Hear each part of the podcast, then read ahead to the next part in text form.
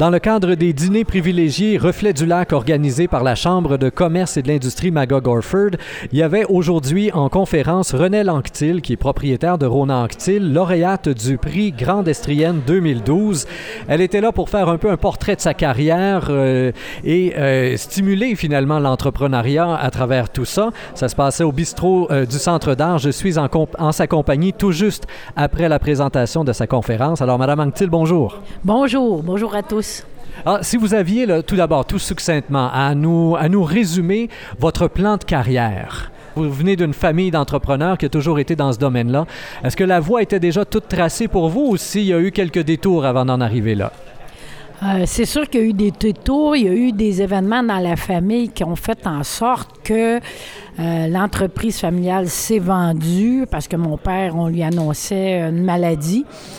Et moi, j'ai euh, étudié en musique, j'ai étudié en administration pour me rendre compte que je voulais être maître, euh, je vais dire comme Jean Charest, je voulais avoir les mains sur le, sur le volant. C'est-à-dire être responsable de mes succès et de mes échecs. Donc, être à la barre d'une entreprise, c'était mon vœu, mon souhait, puis c'est ce, ce qui me rend encore heureuse aujourd'hui. Vous avez dit textuellement ou à peu près pendant la conférence, pour réussir en affaires, il faut rester dans ce qu'on connaît le mieux. C'est ce qui a fait, j'imagine, en sorte que vous êtes revenu au monde de la rénovation, parce que là, avec ce que vous venez de me dire, vous auriez pu choisir d'avoir les deux mains sur le volant dans n'importe quel autre domaine. Pourquoi le monde de la construction? Euh, ben, c'est sûr que quand on se fie à notre passion, puis moi, le monde de la construction, pour moi, c'est une passion, l'habitation, euh, servir les clients dans ce domaine-là. Quand on s'accroche à notre passion, je crois que ça peut pas faire autrement que nous mener vers le succès. Parce que là, à ce moment-là, on compte plus nos pas. Quand on aime quelque chose, on devient créatif, inventif, combatif, parce que c'est toutes des qualités que ça prend pour réussir, parce que la concurrence, est tout le jour là, puis elle guette. Mais si on est dans quelque chose qui nous passionne, on dirait que les choses nous réussissent mieux. Il y a une chose que vous avez dite aussi qui m'a beaucoup accroché parce que c'est une caractéristique qu'on retrouve chez plusieurs jeunes entrepreneurs. Vous avez dit faut que je fasse attention parce que j'ai tendance à disperser mes énergies. Vous êtes une femme de projet, vous aimez ça quand ça bouge, mais il faut réussir à se concentrer sur un ou deux projets à la fois les trucs, comment est-ce que vous avez réussi à vous contenir pour ne pas trop disperser vos énergies, ce qui est, comme je le disais, là, chez plusieurs jeunes entrepreneurs, un problème, surtout quand on démarre. C'est un très, très grand danger, puis c'est souvent une cause de perte des entreprises, c'est qu'on on s'éparpille dans beaucoup de choses. Moi, la façon que j'ai réussi à surmonter cette problématique-là, c'est de m'entourer de gens différents de moi. Puis, ça a l'air simple de dire ça de même, mais c'est une épreuve à tous les jours d'avoir euh, des caractères qui sont complètement différents de nous. Parce que là, il faut accepter la différence. Il faut accepter que ces gens-là ont des qualités qui sont complémentaires à nous.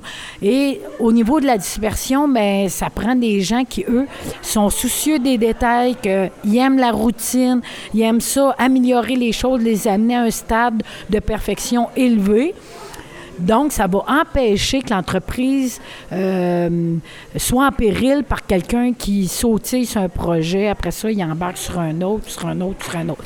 Ce qui est ma tendance. Mais l'important, c'est de savoir c'est quoi nos défauts, c'est quoi nos forces, puis de travailler sur nos forces, puis compenser les défauts avec d'autres personnes. On perd beaucoup de temps, des fois, à travailler sur nos défauts on est mieux de les compenser. Sur une de vos sources de motivation, justement, donner de la place à vos employés. Voir un employé qui débute dans le bas de l'échelle, on pourrait dire, et qui euh, petit à petit prend du grade, prend confiance, vous lui donnez des responsabilités.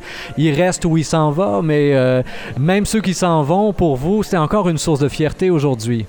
Oui. Euh, ben aujourd'hui, mais c'est sûr que plus qu'on avance en affaires, nos sources de motivation qui nous maintiennent en place se transforment.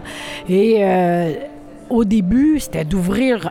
quand j'ai reçu les les clés de mon premier magasin, 40 000 pieds, complètement vide, zone sinistrée parce que c'était la fermeture de Pascal. Hey, ça, c'était une fierté, j'ai les clés. Au fil des années, les sources de fierté se transforment. Puis aujourd'hui, au moment où je vous parle, c'est quand je suis capable d'identifier une étoile montante dans l'organisation, que je suis capable de mettre à bonne place et que je vois cette personne-là grandir. Je la vois qui devient aussi passionnée parce que je l'y mets à bonne place. Mais des fois, cette personne-là quitte. Dernièrement, il y a quatre jours. J'ai un employé, ça fait quatre ans qu'il est chez nous. J'ai rencontré sur la rue Wellington qui est venu. On s'est embrassé, puis elle a dit Quand je suis chez vous, là, j'ai trouvé ma vocation. Puis je travaille là-dedans aujourd'hui. Puis je suis tellement heureuse. Ça, là, ça a fait ma semaine. Fait qu'ils puissent prendre les envols. Chez nous, c'est encore mieux, mais on n'est pas capable de toujours faire de la place à tout le monde. Ce qui fait que s'ils prennent leur envol ailleurs, je suis aussi fière. Vous avez eu à travers tout ça aussi quelques embûches. Entre autres, euh, bon, vous aviez acheté une compagnie qui fabriquait des maisons du côté d'Eastman. Il y a eu un incendie criminel là-dedans. Quand on est victime de ça en tant qu'entrepreneur, est-ce que c'est aussi euh, dommageable psychologiquement que quand c'est l'incendie d'une maison, par exemple, on sait qu'il y a beaucoup de pertes là-dedans. Là, on perd un projet, c'est beaucoup d'énergie investie. Est-ce que l'entrepreneur, en fait, la question est là, est-ce que l'entrepreneur a le droit de se permettre de vivre le, le down, entre guillemets, qui vient après un écueil comme celui-là, que ce soit un incendie ou autre, mais une, grosse perte comme celle-là. C'est sûr que le, matin même de l'incendie, euh, mon questionnement de départ, c'était est-ce que j'ai mal agi vis-à-vis d'un employé qui s'en est pris aux infrastructures? Ça, c'était ma première préoccupation. Ça a été, curieusement, un soulagement quand j'ai su que c'était un incendie criminel, puis que ça venait pas de l'interne, de l'équipe, de la famille qu'on forme. Euh, moi, je m'accroche pas tellement au matériel. C'est peut-être un défaut. Pour moi, c'était du matériel, ce, qui, ce qui a brûlé là. C'est sûr qu'il y a des pertes, euh, mais ça nous oblige à se remettre en question, euh, à refaire un plan d'attaque, à revoir notre vocation. Moi, ça me fouette des affaires de même. Ça m'amène à être encore plus combative. Mais ça, c'est un héritage de mes parents. J'ai aucun mérite là-dedans. Eux, là, un événement de même, ils dormaient sur deux oreilles le soir en se couchant, ce qui fut le cas pour moi aussi. Ça ne veut pas dire que ça ne m'a pas fait de peine, mais la nature nous a dotés d'une faculté de dire, bon, je peux rien faire, c'est le passé, puis tout de suite switcher sur l'avenir. Pour terminer, on va se concentrer un peu sur la région de Magog.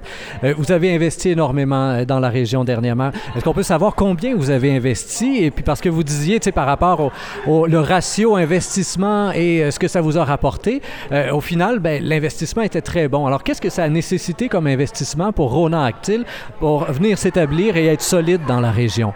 On parle de millions. Mais euh, le chiffre exact, je vous laisse le bonheur, la, joie et le privilège de fouiller pour le trouver, parce qu'à cette heure, l'information est toujours disponible. Mais au-delà euh, du fait d'être à Magog, c'est le fait que quand on a un recrutement à faire, les gens voient d'un très bon œil Ah, faudrait que je déménage à Magog volontiers. Et ça, c'est justement une des choses que vous avez souligné. Donc, pour vous, ça a été une surprise de voir que quand vous avez voulu recruter euh, la crème à travers la province, même vous êtes allé en chercher vraiment à l'étranger, seriez-vous prêt à déménager à Magog? Les gens disaient oui avec enthousiasme. Ça, ça a été un bénéfice que j'avais pas mis dans ma colonne pour et contre. Euh, et je suis étonnée de la qualité de la main-d'œuvre qu'on peut recruter à Magog. Et si elle n'est pas disponible à Magog, comment les gens sont ouverts à déménager à Magog? Euh, il y a une très, très belle aura autour de la ville de Magog que je pense j'ignorais ou que j'avais sous-estimé dans mes calculs. Fait que c'est un bonus. René Anctil, donc propriétaire de Rona Anctil, lauréate du Grand Prix Estrienne 2012. Merci bien de votre collaboration aujourd'hui. On vous souhaite évidemment euh, bonne chance dans tous vos autres projets parce qu'on devine qu'il y en a encore quelques-uns. Chers auditeurs, je vous invite comme toujours à partager cette entrevue sur Facebook, Twitter et autres réseaux sociaux. Au microphone, Rémi Perra.